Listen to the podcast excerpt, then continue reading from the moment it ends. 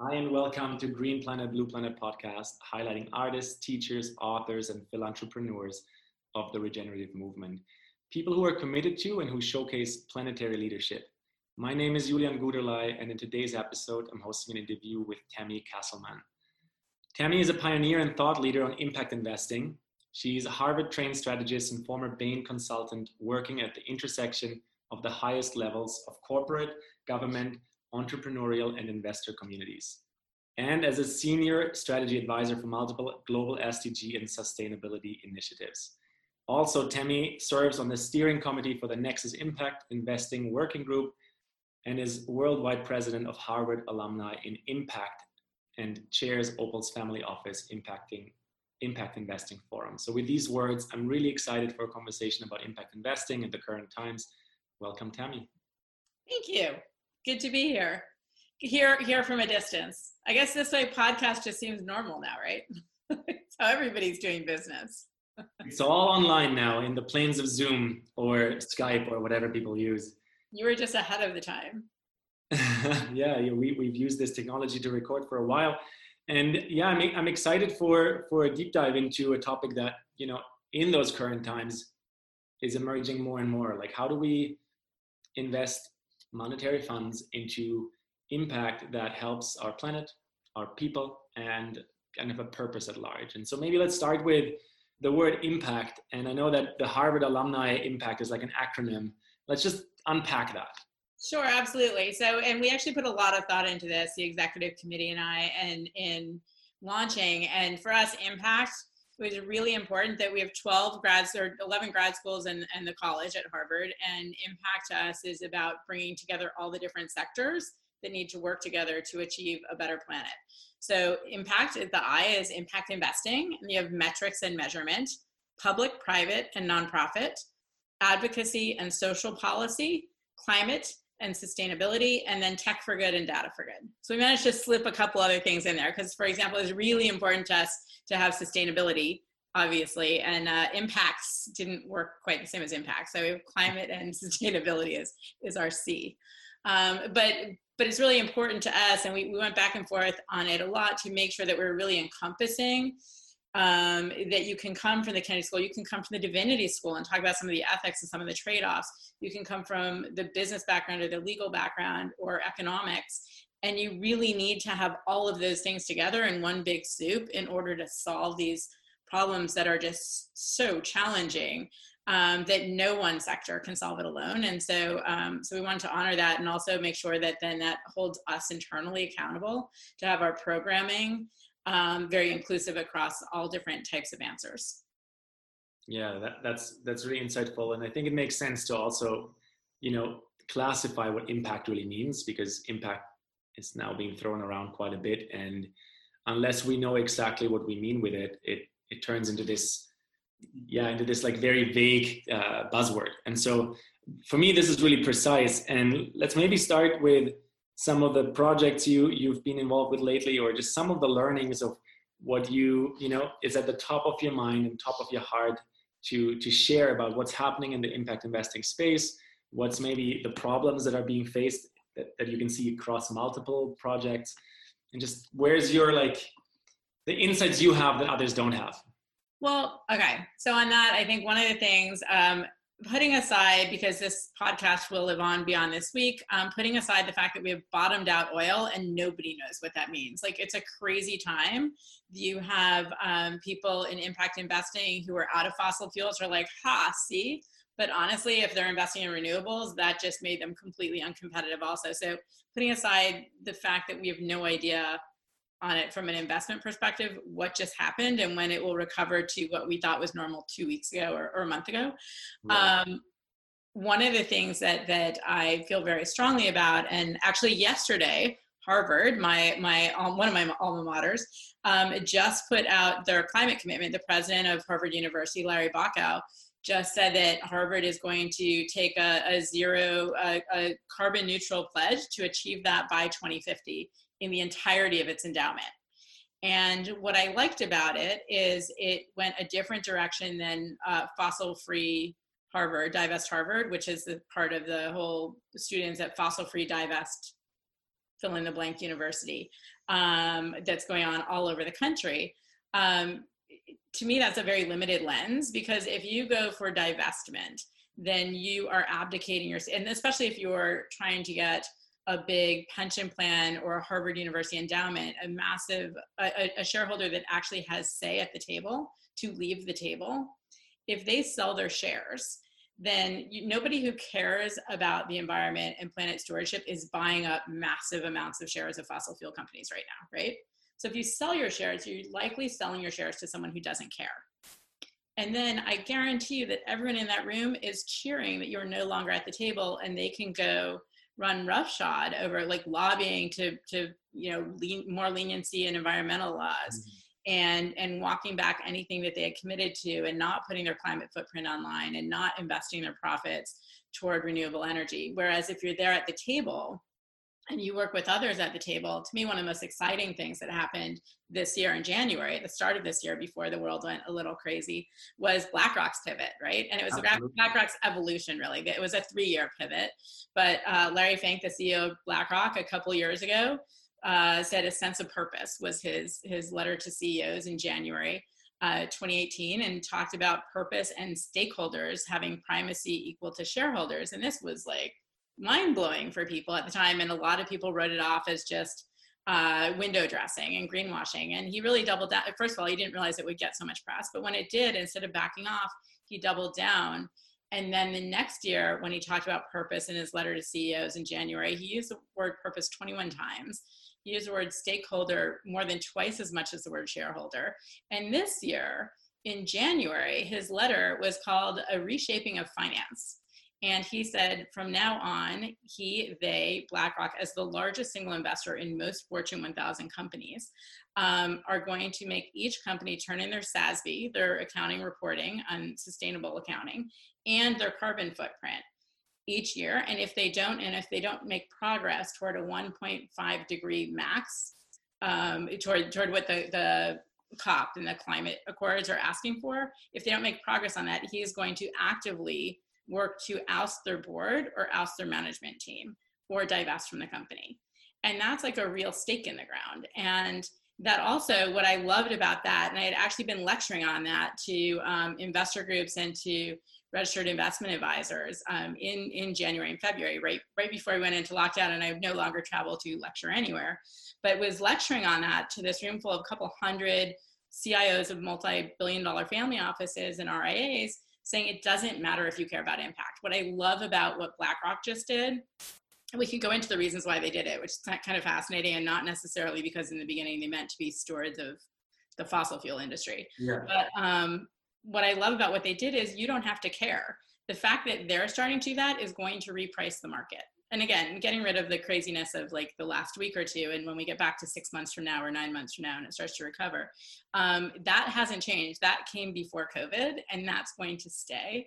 And that means that whoever you are whatever side of invest divest you're on but to me i'm like thank god that they stayed invested because if they divested like trillium who i love and adore and am a massive fan of matt patsky they do a lot of shareholder engagement campaigns around around the social, the, the S side of ESG and um, around LGBT rights and other things. But somehow on the, on the invest divest side, as much as they have an amazing track record and often lead with Calvert and CalPERS and others, watch away from the table. And the same with Rockefeller Brothers, and now the same with so many uh, college endowments. But BlackRock staying at the table and the, those others that joined with them. And as soon as they did that, as soon as they started saying we're voting our proxies, you know what? That gave the umbrella, that gave the cover for Vanguard and State Street to switch in the same year. And that's massive. So it went from a 38% shareholder block. I want to say it was 2017. I, might be getting off by a year here, but that uh, was only a 38% shareholder block that voted to um, force out the chairman and at Exxon and put their climate footprint on their website and their um, their climate risk in their annual report. And it was a 41% block at Chevron the next week in May. And then um, for a variety of things that happened, which actually Trillium oddly was was somewhat behind in a in a different shareholder proxy thing on LGBT rights that, that BlackRock didn't vote on, and it didn't vote on that shareholder proxy. It actually kind of blocked it by not voting for it. Um, Trillium called them out for not voting on the LGBT rights one, and they had an internal meeting, and they had been getting pressure. They've been hiring all of these millennials for more than a decade now, saying, you know, we care and we're good stewards, and we have more than a trillion dollars of our seven trillion that's aligned with impact. And they're trying to be middle management, and it wasn't sitting well for them, and so they had this pivot in 2018, and then they they pivoted on their vote and when they pivoted, and that led Vanguard and State Street to pivot, it went from a 38% vote to 62% in one year. Wow. And that's when I started celebrating. Like if they had all left the table, what the, the best, I want to end uh, on this part, I just want to end with this one thought. When, when Trump got elected, and forgetting politics aside, when Trump got elected, he chose to back out of the climate accords, right? As part of his campaign and as part of what he followed through on. And what's amazing is because of that vote, and that similar vote at Occidental and Chevron and everywhere else, because of that vote at Exxon, what did Exxon do? Exxon said, nope, we're still in. Can you imagine two years ago, any time before, I mean, any time before 2016, where Exxon would have been like, oh, well, even if the president says we're out of the climate accords, I want to double down and stay in it. Like, that's crazy. And that's why that happened, because there were shareholder activists who stayed there, who kept in their portfolio, and who kept the feet to the fire on making them move toward being better stewards. So to me, that's a, a much more exciting place to be. That's beautiful, and I, am really grateful for your like, like in-depth and elaborate, um, to the point explanation of this. Because what we're really witnessing is that taking that stance within the industry of investment or the industry of oil or like the politics around it, and not divesting or turning away from it, is actually one of the most important things to do within that sector and that part of the economy, right? So we're representing uh, human rights and representing rights of the planet with knowing that only by pointing forward into this direction, which you and I called uh, before we hit record, like the direction of the green planet, blue planet, right? So like making Earth an Earth ship that is that is holistic again.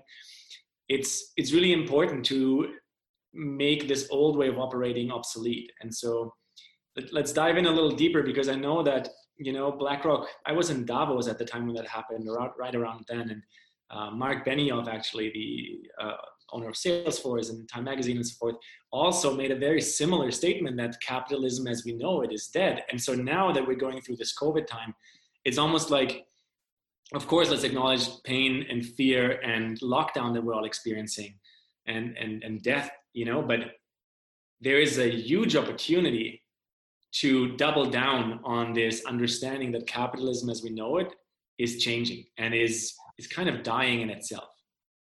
Absolutely. I'll pass it back to you because I know you're excited and there's lots that you can share. So. To me, it's just it's such exciting, fascinating times, and it and it takes all kinds, and certainly it, it takes all the activists too, and uh, in whatever whether it's in environment or women's rights or minority rights, um, it it takes activists to push the envelope as much as it takes the people that are there in the middle to to move it forward from the inside.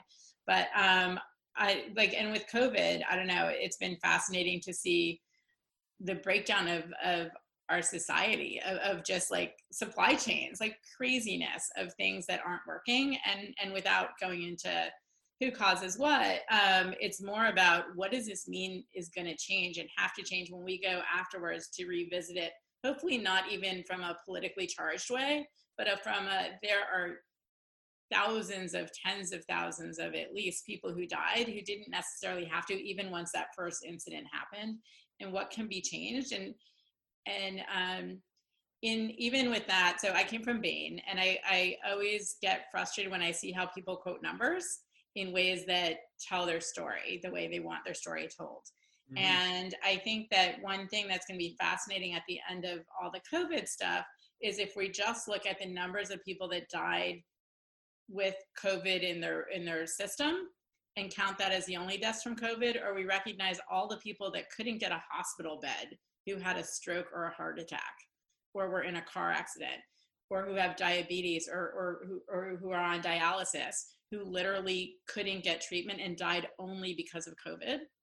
And if we can have, hopefully, we'll have some um, way smarter than me who know how to draw the line on on what was really who would have survived and who clearly like didn't just because of hospital capacity mm-hmm. but i would like to believe that at the end of the day as we're unpacking this we unpack it um, looking at at very real numbers and looking at where the real failures were in how hospitals are set up, and when the next pandemic happens, which we know it will, um, sadly, um, everybody who knows again a lot more about this says it will.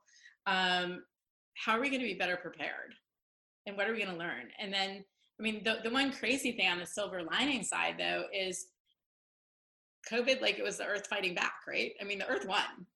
This is the least pollution Earth Day we've had in years. This is the cleanest water we've had in a lot of rivers in years.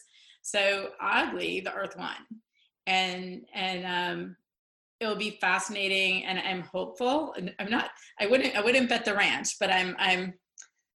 I'm optimistic that we'll be able to get to something in between something where it's healthier for the planet and for humans where we where it doesn't tank economies where we don't obviously what what's happening right now that made the earth cleaner is not sustainable we have to go back to actually having factories and actually driving and actually having boats and all those things.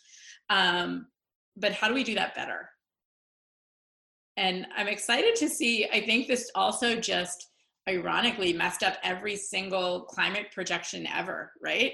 I was just about to, say that. I mean, now we're seeing how fast nature, nature's intelligence, and the earth are able to um, recover and actually like the resilience of this intelligence that's inherent within nature, right? It's, it's much stronger than we maybe thought. And all these predictions are based on just like the you know the human imprint and the human impact but but really like nature has a form of resilience and intelligence that this is kind of you know uh, my whole talk about all these topics is how can we step by step bring our socio-economic structures and, and at some point also our social political structures into a biomimicry with the intelligence that's inherent right because yeah.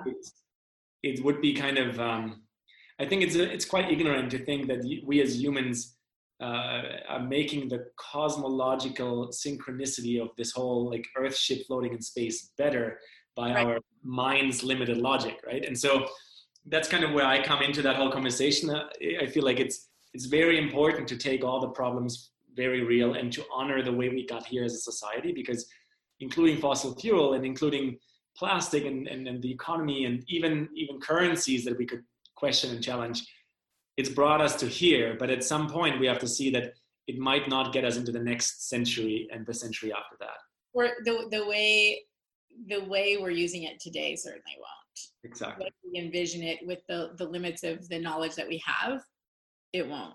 And so what, you know, what can we envision now that we've seen this like just there's so so much new knowledge, right? Coming out on on climate resilience, on on just all sorts of things, on on and on the man-made stuff, on the supply systems and on healthcare and on just all the even the fact that in I, I, live in a very wealthy suburb in in southern Connecticut, and how many people in in towns near me didn't have laptops for their kids. Mm. Um, and like the next town over, Norwalk, um, it turns out I believe it's 57% of students were on um, some reduced price lunch, and that was regularly before a lot of their parents got laid off.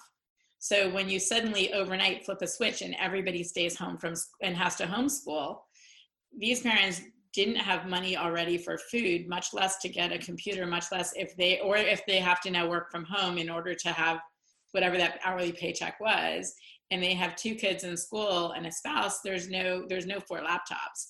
And so there's so much that we're that we're seeing now that we didn't realize was broke was unequal um, that it will be fascinating uh, to hopefully we'll be able to now that the the light's been shown on this to really rebuild some things differently um, in a way that works that works for the economy that brings back everything faster that's you know if it's if it's presented right it's about being less of a drain on the economy by fixing some of these things that cause the inequities that actually then also caused education inequities that meant people couldn't get weren't as functional in the economy and meant they actually needed uh, more of the welfare state. So how can we actually reverse some of this and make the investments up front to not have to make them later? Let me ask a question in that context. Like, what do you reckon, or what do you think it takes for humanity to learn from its past mistakes? Ah, oh, I don't know. I mean, you look at you look at Holocaust deniers in Germany. I mean, when humanity writ large, on on average, I would like to believe we learn from our past mistakes, but uh, we are and we are more driven by avoiding pain than by seeking pleasure, right? Mm. Psychology 101. Yeah. So, to the extent that we actually directly feel it and know the pain, we will learn from that mistake. But if we just see it on TV, it's easy to be like, oh, if they were making it up, especially now in the age of everybody on every side questioning the media, and rightly sometimes questioning what the media says. Um, there was a on the local news channel um, two weeks ago, last week, the, their expert, their medical expert, no joke, their Friday like 5 p.m. show said, uh, first of all, that it only is affecting elderly. And so everybody needs to stay home. And it was the week after a six week old baby died of COVID in mm-hmm. Hartford. And the more that we keep saying it only affects elderly, the more that kids 20 somethings and younger are genuinely not going to care and not going to feel the pain of this. The pain that they feel is like, why did this make you know society stop and that's not yeah. fair that i can't see my friends that's the pain that they feel that's the wrong lesson to take out of this and but what was even better she ended with and you know and as soon as people get it we need this herd uh, this herd immunity because once you once you get it you're immune for two years and i'm like Fauci doesn't even know that. So where would you get that information? I, I love that you know that. He should hire you. You know, and this was a news station that's not politicized. It's not left or right. It's the local news and um, just completely devoid of fact, though. Mm-hmm. Um, so, yeah, I don't know. Um, I think that one of the things that will have to come out of this and out of the political environment that that led into this is we need to figure out a way to, like Wikipedia, have better neutral, trusted sources. And I, I don't know how we evolved that, but I think it's getting to a point where a lot of people realize we need to do that for the planet as well as for our own health for, for a lot of different things. I mean, climate deniers how is that that you can you know depending who your friends are on facebook you can get things that tell you that that's the truth when you're trying to do or on google. And i think people don't realize uh, how google algorithms work. And i can think that i'm going there because i genuinely want to understand. And if you believe one side of an issue and let's say like in the pro-life pro-choice one of us believes one one believes the other thing we go google we get fed completely different articles when we each think we're just getting the unbiased truth. And that's not um, that's not a place that any of us are going to be able to come to resolution from. And so I think that one of the things, hopefully, that will come out of a the political environment we're currently in, and, and b the COVID hoaxes. Hoaxes like telling people that the way that you can uh, make yourself immune is gargling rubbing alcohol. Like, do you know how many people have died from Clorox and rubbing alcohol during this, during COVID? Because they read some email or some news site that looked like it was genuine science and we're genuinely trying to do the right thing. So I think that that's something that's going to have to come out of this somehow, and that will, as a as a knock on positive impact, be beneficial to the planet because there's so much out there that that doesn't really tell the truth about um, trade-offs of pollution and things like it's that. It's a very, very deep topic, right? They're like also the topic of media literacy and, and, what it means to be literate in digesting the media and how we've created information silos as you just described them where well even really smart people. I mean i look at some of my feeds of very college educated people who are hugely successful and some of the stuff they put forward like everyone needs to know this and do this right away. And you're like dude that's that, that's actually like you can go and look online at the things that say what's a hoax and it's listed. I think one of the the personal learnings I've, I've made about this, there was a, a few WhatsApp groups I'm part of where despite the initial like oh this is a hoax or hey this is the truth there were some really healthy conversations about you know people posting things like i don't know if this is true or not but i've seen this. Can the group intelligence of this whatsapp group verify this? And then some people would help unpack and sometimes the person was right and sometimes the person was wrong but it wasn't really about that anymore. It was about the process of how we can together uh, not invest the time in being like, oh, I'm right and you're wrong and this is bullshit and this isn't, but actually understanding that we need each other to verify things and we we don't need to just instantly follow everything we see on. Absolutely, and the one the one glitchy um, glitchy thing in that is uh, if you're in a big group and they're all trying to figure it out, it's going to actually boost that story on the algorithm. right. Ironically, which then means more people will be like, "Oh my gosh, this must be true," and it will spread further while people are debunking it so there's there's just there's some stuff that I I, I realize Google and, and Facebook are aware of. Um, they haven't quite figured it out yet. And i think sometimes they're not sure that it serves them to figure it out um, which is unfortunate. So hopefully we'll we'll move past that. That's a topic in and itself. There's a lot of evolution to be had in the algorithms and the platforms. But i want to circle back to a word you mentioned a few minutes ago which is trust. And so i want to i want to just bring that into a personal context. So for you what is required to experience trust?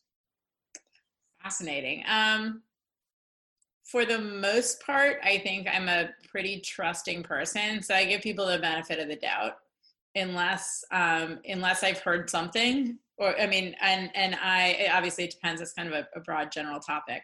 Uh, but as far as new people or new business opportunities, whatever it is, I'll do the basic Google search, the basic LinkedIn. And, you know, if it seems like a line, then I, I mostly give people the benefit of the doubt. But also, um, having been burned, as most people have by the time they reach adulthood, I'm also much quicker to recognize flags mm-hmm. and to then um, be much more reticent. Like, then it takes a while to rebuild up trust. It's one thing to be granted trust, but once there's a flag there, it, it takes a lot to rebuild that trust if it's possible. Yeah, thank you for your answer. I think it is, as you said, it's a very broad topic and a very uh, difficult topic to unpack, but that's why we need to ask these questions to get better and better at the sense making of what it takes on the individual cosmos and then in the collective field and then about media and news and so forth.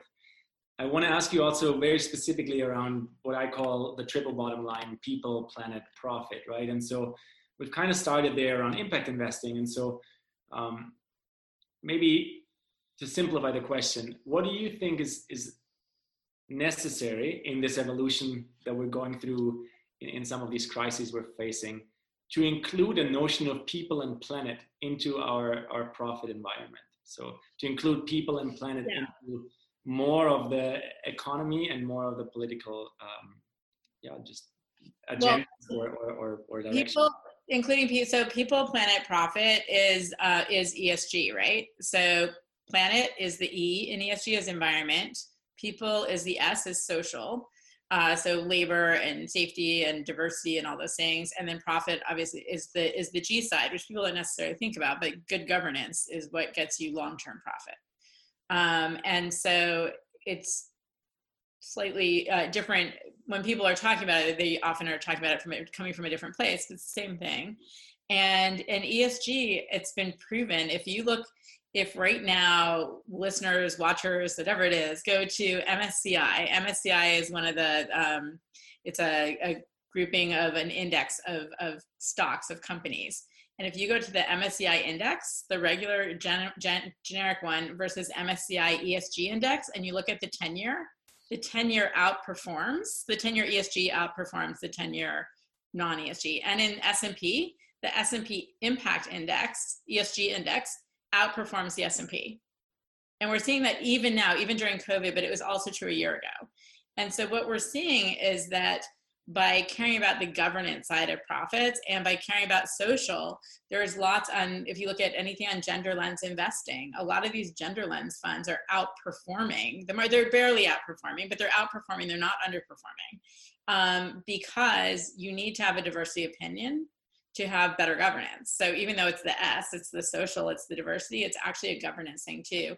And so you're seeing more and more investors that as they realize, as they're starting to be, ESG's been around long enough now that there's finally track records, and investors are noticing that, and more investors are calling for um, man, uh, mandatory women on boards, and not just one token person, but women and minorities, and to have and not to ever misunderstand that and think that means that an all woman board would be better, that would be just as bad as an all male board, right? That would also have no diversity of thought. About the diversity and the different angles of how we yeah. solve the problem. Yeah. And the same with the planet. I mean, again, we're, we, we see that all the time. You can only cut down what an example I love, one of the case studies. So I, I, I lecture on scaling what I call scaling smart, smart impact. So for me, smart, they came up with this I like acronyms clearly. So SMART is systems, mindset, account for risks and threats. And it's a 10 question heuristic framework that I lecture on.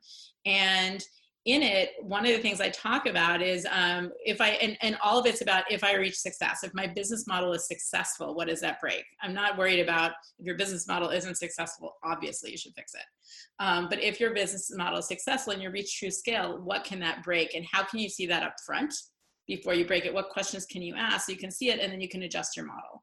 And a really good example of like, if, you know, if I reach true scale, what resources won't won't where won't there be enough resources for me to to reach true scale right like what will i break on resources and a great company that went through this on their own clearly having nothing to do with me um, was ikea who a few years back said okay do you realize they're the number one user of commercial grade wood in the world which kind of blew my mind I had to Google that. I had to Google that because I'm like, that can't be true, but it is.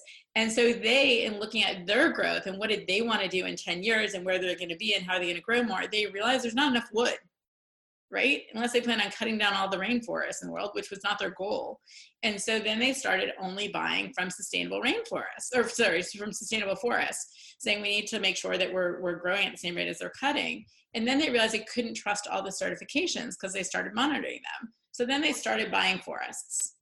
And then, and then as a happy accident, because of that, they now own their vertical. So that commodity that is the most important thing in their in their product, in their sales, in their whole reason for being, they actually control the cost and the quality of. And so you see that even and, and there's many more examples like that, but I love the IKEA example of this like planet and profit are very closely linked if you're not just looking at today and tomorrow, but you actually still want to be around in 10 years. It's a very powerful example, Tammy, and I, I want to I want to dig into that from another angle. So you mentioned Google a few times and like how we come to Google things, and obviously there's a monopoly being held. Love hate relationship. yeah, like, like, so many of us, right? And then like we mentioned Facebook, well. not love hate, conflicted. And so IKEA, in a different way of looking at it, is also um, has a monopoly on you know is like a very strong, very big player in that sense. And so let's say they made a really positive example there, and I love this example. But is there also a place for just challenging the way we have this ultra wealth and ultra power in some companies? So I'll, I'll give my example where sometimes go in my mind where it's like, look, when Facebook reached 10 million people, it was a very successful experiment.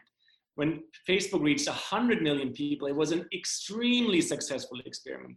But once it reached a billion people, for me, it seems almost silly. I'm going to use very basic words here almost silly that we just accept that it's a privately run company that influences more people than any country on earth. Right. Because really like there is a social responsibility that picks up that we're now seeing and we're now seeing facebook is a good example that and google too that doesn't always uh, take its responsibility um, from a po- collective public perspective but very often from the private but we're a company we're building something and oh we're experimenting and it's i mean that's really fine and it's really fair when you've made this successful environment. Uh, but then at the same time i feel like well, it's why we have monopoly and antitrust laws. So the question is, why aren't they being applied properly? Fair if, enough. Let's go there. Right. So if that's the case, which it does appear clearly to be the case, um, if that is the case, then why aren't the laws being applied properly? And so I think that that's where there, there, there is something in place for that. There has been for, for decades. So, um, so it's how do we go back and visit the rule of law and visit, um, again and it's it's clearly not just a us thing. It's uh, and we're seeing every country is not able to cope with covid right? So forget wh- whatever's going on politically in this country whatever's gone on this is not the issue. It's not that every other country has thrived and we have not. Um, the same thing with a lot of other things going on as far as the facebooks of the world and other things. Um, we need we as citizens as humans on this planet need to have government the, the, reason that we have government whatever form it takes is partly to take care of to protect its citizens to be that safety net to be that protector. And i think in so many different instances in so many different iterations of types of governments they've fallen short. And covid has just like shown the spotlight on that. In and it doesn't matter if it's an oligarchy or a dictatorship or a democracy or socialism we've all fallen short in various different ways. Um, and on the same time i think with companies same thing. And you see it where things get they get privatized and stay around. You look at venezuela. You look at countries that where that government flipped from taking care of things to deciding that things were too big so they just own them and then like run roughshod over their citizens and uh, so i don't know i think i think it's it's it's about a larger concept that to me has more to do with government and rule of law than it does to do with the companies themselves. Because to your point companies are supposed to grow and grow their profits and grow them in a way that's responsible. Because again uh, one of the examples that i love giving in this this course that i run uh, is I try and make it really clear that it's not just about social entrepreneurship or even about corporate social programs currently. Impact investing, the term um, Rockefeller Foundation claims to have coined in 2007.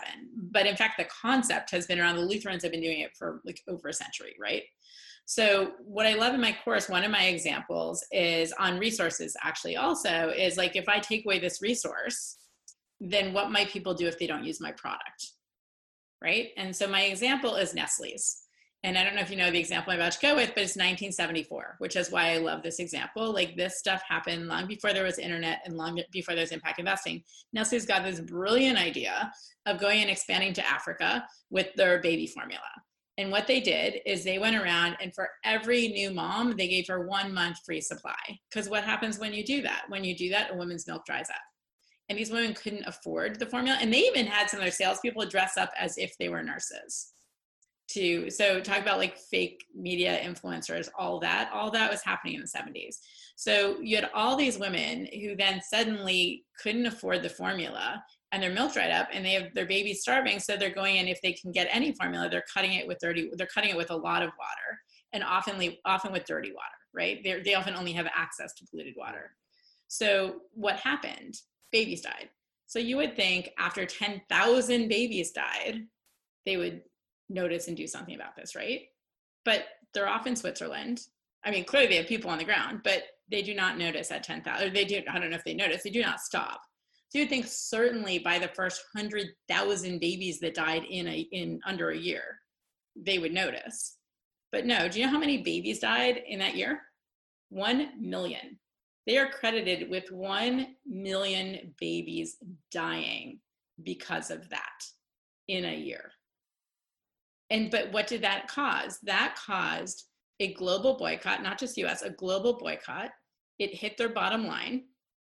And if you go and just Google the Google. Um, Nestle's scandal, Nestle's formula, Nestle's Africa, any two to three words, you will find articles as recently as last year. So it hurt their brand for more than four decades. And that was again before we had this concept of impact investing. It was before we had social media. And what I love about that example is you didn't have to care about impact. You had to have Nestle's in your portfolio to have it impact your bottom line. And imagine now. Imagine if you were a company that did that now right? And so to me, I mean, you see Enron, you see companies that are um, for Volkswagen, awesomely, they seem to have recovered from their fraud, but um, but their fraud wasn't kill, it was killing planet, not people. So I guess that's a more recoverable. Um, I don't know, but which we could unpack some other some other way. So directly related, right? Planet and people. Like I mean, we're right. This well, it wasn't killing them instantaneously. It would take longer for the people to die from that fraud.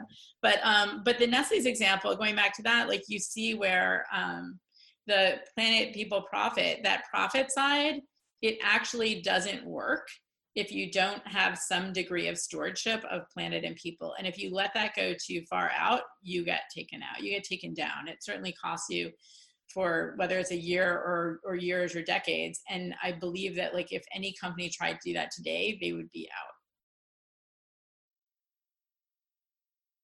out oh yeah thanks for bringing up these like deeply bizarre examples. I actually just yeah. instantly googled it just to have it open for later and go deeper. There you go. Yes. vaguely familiar with some of the shady operations that, that nestle came up with which i think this is not the only one but but then you have um, on the other hand not, not on a resource uh, but on a resource protection actually. So not related to one of these, these examples that i give of, of broken systems but dolphin safe tuna which i love as far as what consumer action can do and that was again before internet before social media. And just the the public service campaign of like these poor dolphins are getting caught in these nets. And you need to spend the 20 cents more on a can of tuna to make sure it says dolphin safe on a dollar 50 can of tuna. So imagine what percent you're spending on that right? And people did it and it changed the industry. And and if we do that uh, going back to whether it's fossil fuels or, or, or anything else as far as anything that's hurting the planet um, if we would have um, consumers who care spend more time boycotting in their own wallet. Not out there marching and demanding divestment, but then going and flying on a plane to somewhere that they could have driven or taken the sorry not even driven or driving in their in their non-electric vehicle instead of taking a bus or a train or an ev um, but instead make those procurement changes company profit uh, companies follow profit if consumers change what they purchase that changes where the profit is so, um, one of the campaigns that I was about to launch in the fall that has now been postponed because I'm trying to get my head around if we will be outside in the fall and what's going to happen with this, like potentially like on and off lockdown world.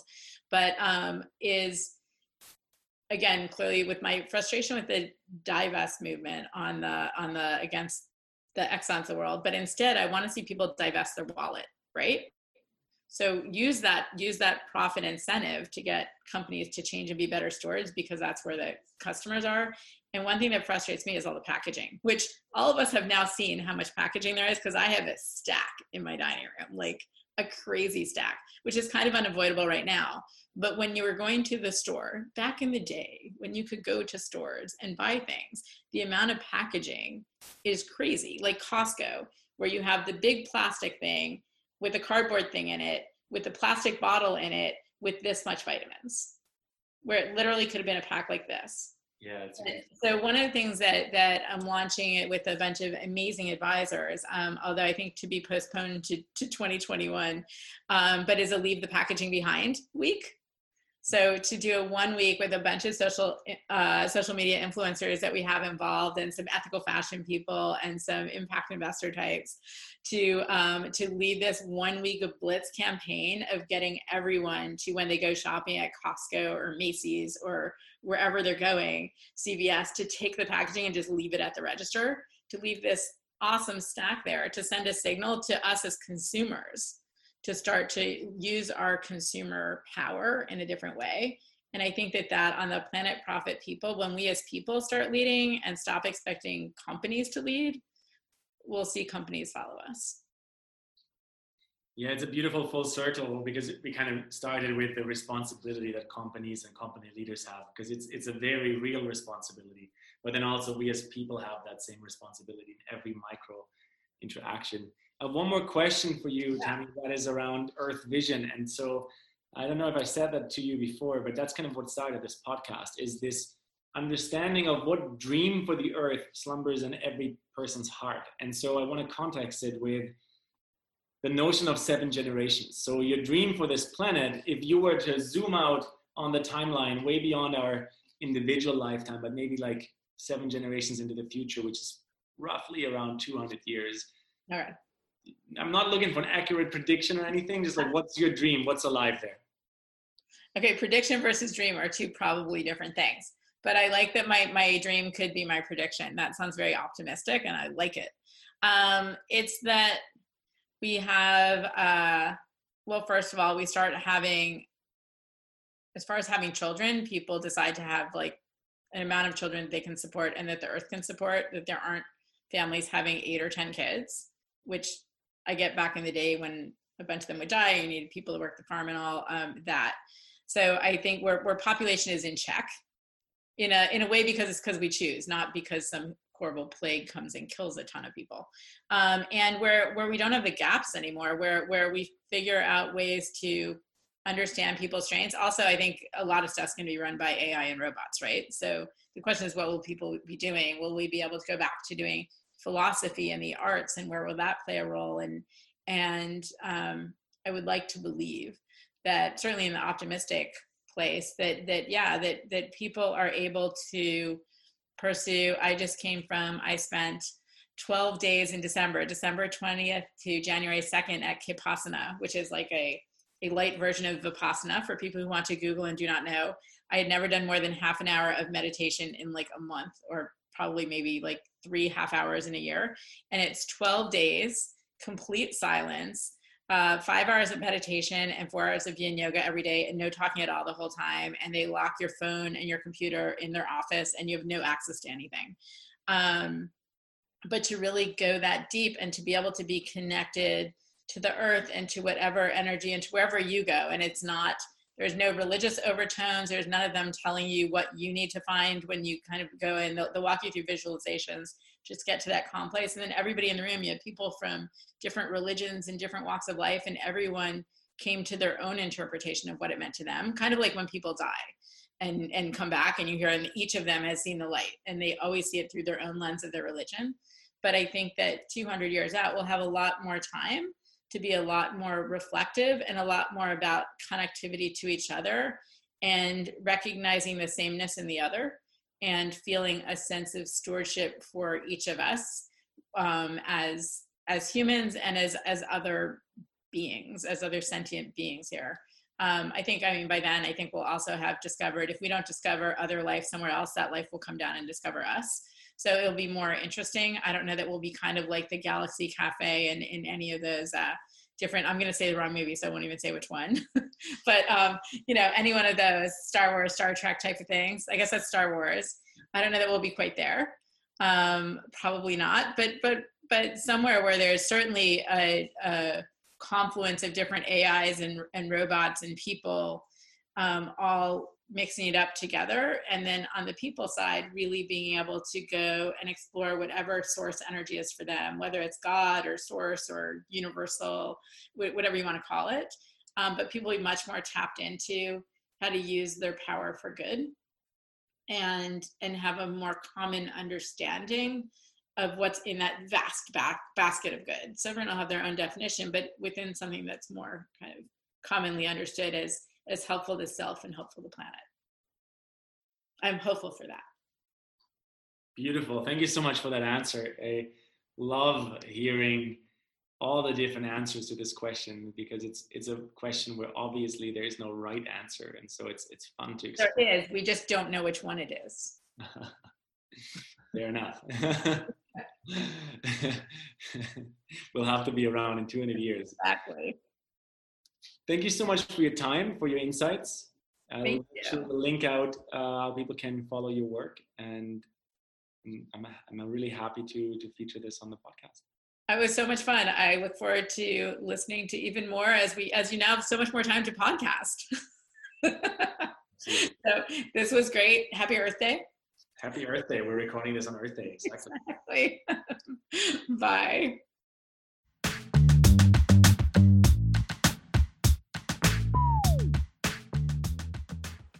And that's that, another episode of Green Planet, Blue Planet podcast. I hope you truly enjoyed this one and received some insights, knowledge, and a form of learning that you can directly apply to your life, into your relationships, or maybe even into your business and the way you show up for the world. Because this is a movement and we're all part of it and we're in this together. We're here to create a world of a triple bottom line where you win, I win, and the entire planet wins. We're raising consciousness together, and you know that. That's why you're listening. That's why I love you. So make sure to share the love. Hit subscribe on your favorite podcast app. Invite a friend to listen to Green Planet, Blue Planet podcast. And if you have an idea who else you'd like me to interview, make sure you reach out and send me a suggestion. Definitely check out greenplanet-blueplanet.com, the website to the podcast. I've created a lot of different offers for you, free content, free meditations for you to amplify your connection to self the state of social impact in the world, and for you to connect and listen to who you could support of the people that I actually interview, because their missions are ongoing and a lot of them need more collaboration. And after more than 100 episodes now, with some of the world's leading social impact experts, I have synthesized my most inspired learnings and takeaways to create coaching and mentorship programs for you and the people around you. Let me share with you about planetary purpose coaching and mentorship experiences. If you're in a space in your life where you're ready to level up, to amplify who you are, what's coming through you, and what you're doing to give your gift to the world, then I would love to hear from you and I'd love for you to apply to one of my private mentorships or group mentorships. Last but not least, there's a few different group experiences I host both in person and online. All of them are quantum learning environments and I'm happy to tell you more. So simply inform yourself and stay connected because whatever resonates with you, I'm here to support you and bring out more purpose into the world. And with that being said, wherever you are in the world, make sure to be you, show up all the way, be all in. Connect with someone today, make them smile. Have yourself a stellar day. Lots of love to you, and until soon.